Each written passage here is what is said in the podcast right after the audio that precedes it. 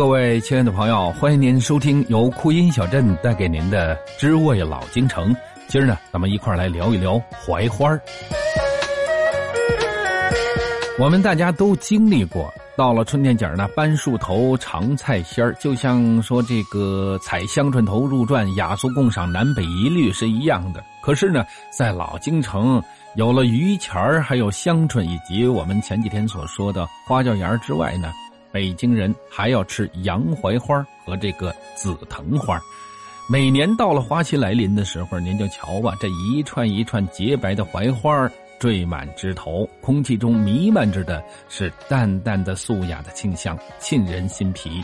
洋槐花不仅花香四溢，而且呢，入菜味道香美，入口绵滑。再加上槐花富含维生素以及多种矿物质，同时呢具有清热解毒、凉血润肺、降血压、预防中风的功效。它含有的芦丁、槐二醇以及维生素 A 等物质。芦丁呢能够改善毛细血管的功能，保持毛细血管正常的抵抗力，防止因为血管脆性过大、渗透性过高引起的出血、高血压等症。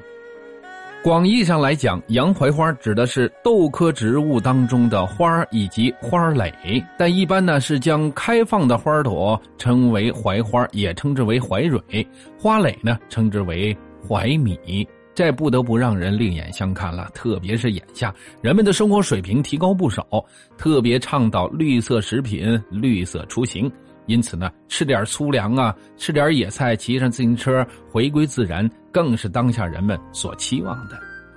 在老年间的北京城呢，流行这样的一种吃法，那就是洋槐花拌菜。据说呢，这种吃法是运城人创造的。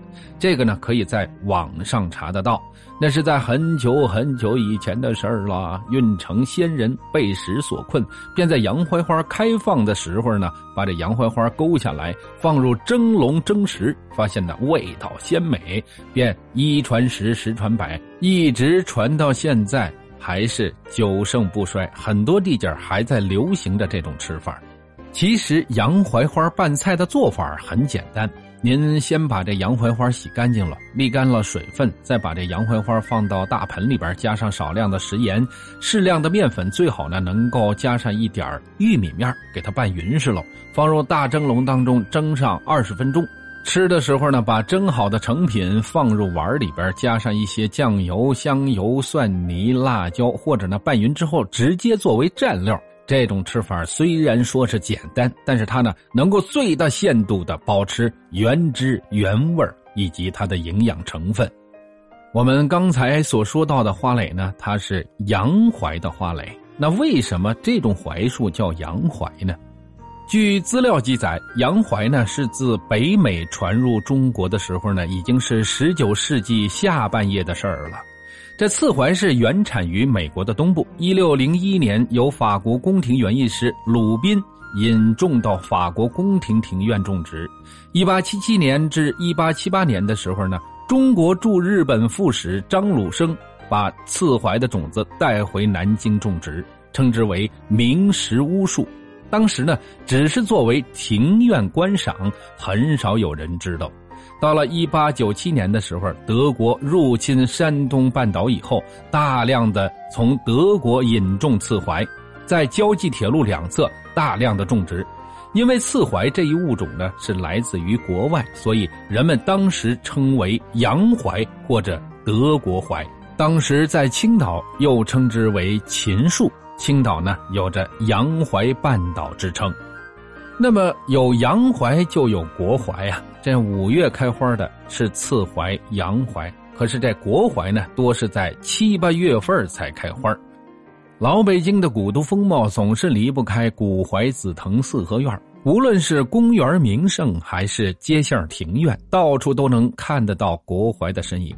在古代的中土与槐花还有着很多的诗歌，比方说呢，“袅袅秋风多，槐花半成时。风舞槐花落玉钩，终南山色入城秋。”这些诗歌咏的都是中国本地物种的国槐，而并非洋槐或者刺槐。那为什么老北京特别偏爱这种树木呢？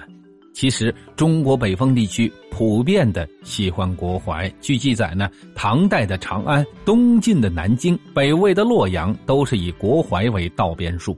在其中呢，就有一份人文情节。首先说呢，古人认为槐有君子之风，正直坚硬。第二个呢，槐树是美好政治的象征。周代的宫廷外种有三棵槐树，三公朝见天子和处理民间投诉的时候呢，均是站在树下，所以人民广植国槐，以表达他们对夙夜在宫的敬意。老北京喜欢槐树，还与它是移民城市有关。明成祖迁都，移民于山陕，洪洞县是大中转站，故有。问我故乡在何处？山西洪洞大槐树之说。古代的农村管理比较松散，民间呢靠着立社交往，也就是说，每年呢两个社日，大家呢聚在一起饮酒庆祝。社呢是由年长者主持，平时有事呢，他们就出面调节。这社呢也没有办公的场所，一般呢是植树立社。所以说，先民们对树充满着情感，视为生命的根脉。老北京人指国槐为故乡，故落地生根后，自然广植国槐。明清两代，北京的国槐数量激增，成为了城市的名片。但是国槐呢，非常容易生虫子，也就是人们所说的吊死鬼非常令人讨厌。而且呢，这个“槐”字当中有“鬼”字。所以讲究的人呢，只是在门前植槐。所谓的门前种槐，进宝招财，院内呢是不种植槐树的。可是呢，这也不是特别的绝对。所谓的院有古槐，必是老宅。在故宫的御花园当中，就种了十八棵明朝以前的老槐树。这又怎么茬呢？是不是各说各有理呢？要说起老北京的规矩啊，植树都有规矩。所谓呢。前不栽桑，后不栽柳，中间不种鬼拍手。这鬼拍手呢，就是杨树。此外呢，还有桑枣杜梨槐不进阴阳宅之说。它的意思是指这五种树木呢，属于硬杂木，不延年，而且呢容易变形，不能用来盖房子。在北京众多的古槐当中，最著名的一棵，要数在北海的画舫斋古柯庭院内的唐槐。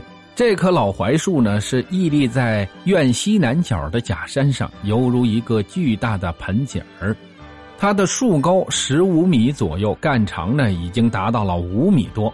它是唐代种植，至今呢已经有一千三百多年的历史，是北京城区树龄最大的古槐。清乾隆皇帝下旨为这棵槐树修建古柯亭，乾隆皇帝还写有。御制古槐诗，诗中这样写道：“亭宇老槐下，因之名古柯。”不知道您有没有游玩过故宫啊？这里边的古槐非常的多，其中最著名的那就是紫禁十八槐。这十八槐呢，棵棵雄壮，气宇非凡。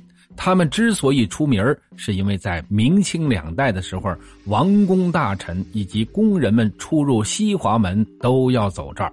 就连慈禧去颐和园也要经过十八槐，在故宫御花园的东南角上有一棵巨大的龙爪槐，为北京的龙爪槐之最。它树冠上的几个大枝就像数条巨龙凌空飞舞，无数的小枝弯曲如钩，造型优美自然成趣，人称盘龙槐。在老京城，还有一种稀有的蝴蝶槐，树龄在百年以上的古蝴蝶槐呢，有两株，一株呢是在景山公园的东门，另一株呢是在东城的百灵寺内，是十分珍贵的古树。在天安门西边的中山公园呢，有这样一棵古槐树，它是生长在柏树树干的裂缝当中，这两棵树合长在一起，是驰名中外的一处十分有趣的植物景观。在古柏树干当中生出槐树，人称槐柏合抱。这是大自然中树种和谐相处的典范。几百年来呢，它们共抗风雨，同呼吸，共命运，相亲友爱，共同生活着。城里呢有这么多的槐树，那么京郊的很多村庄也都分布着古槐。它们或者屹立在村口，或者呢生长在村内的古庙前、古井旁。像西郊万寿寺门前的元代万寿槐，香山门前小桥南的金代香山槐，卧佛寺西和樱桃沟交接处古科院的明槐，京西戒台寺山门前的辽槐，延庆的元槐，怀柔雁西湖的百崖汉槐，以及密云燕落村的怀抱鱼，房山紫草坞张庄的唐槐，这些都是北京地区的名槐。而且这些古槐也成为了文化名城的见证。好了，亲爱的朋友，关于槐花、槐树，我们今儿呢就先聊到这儿，回头见吧，您嘞。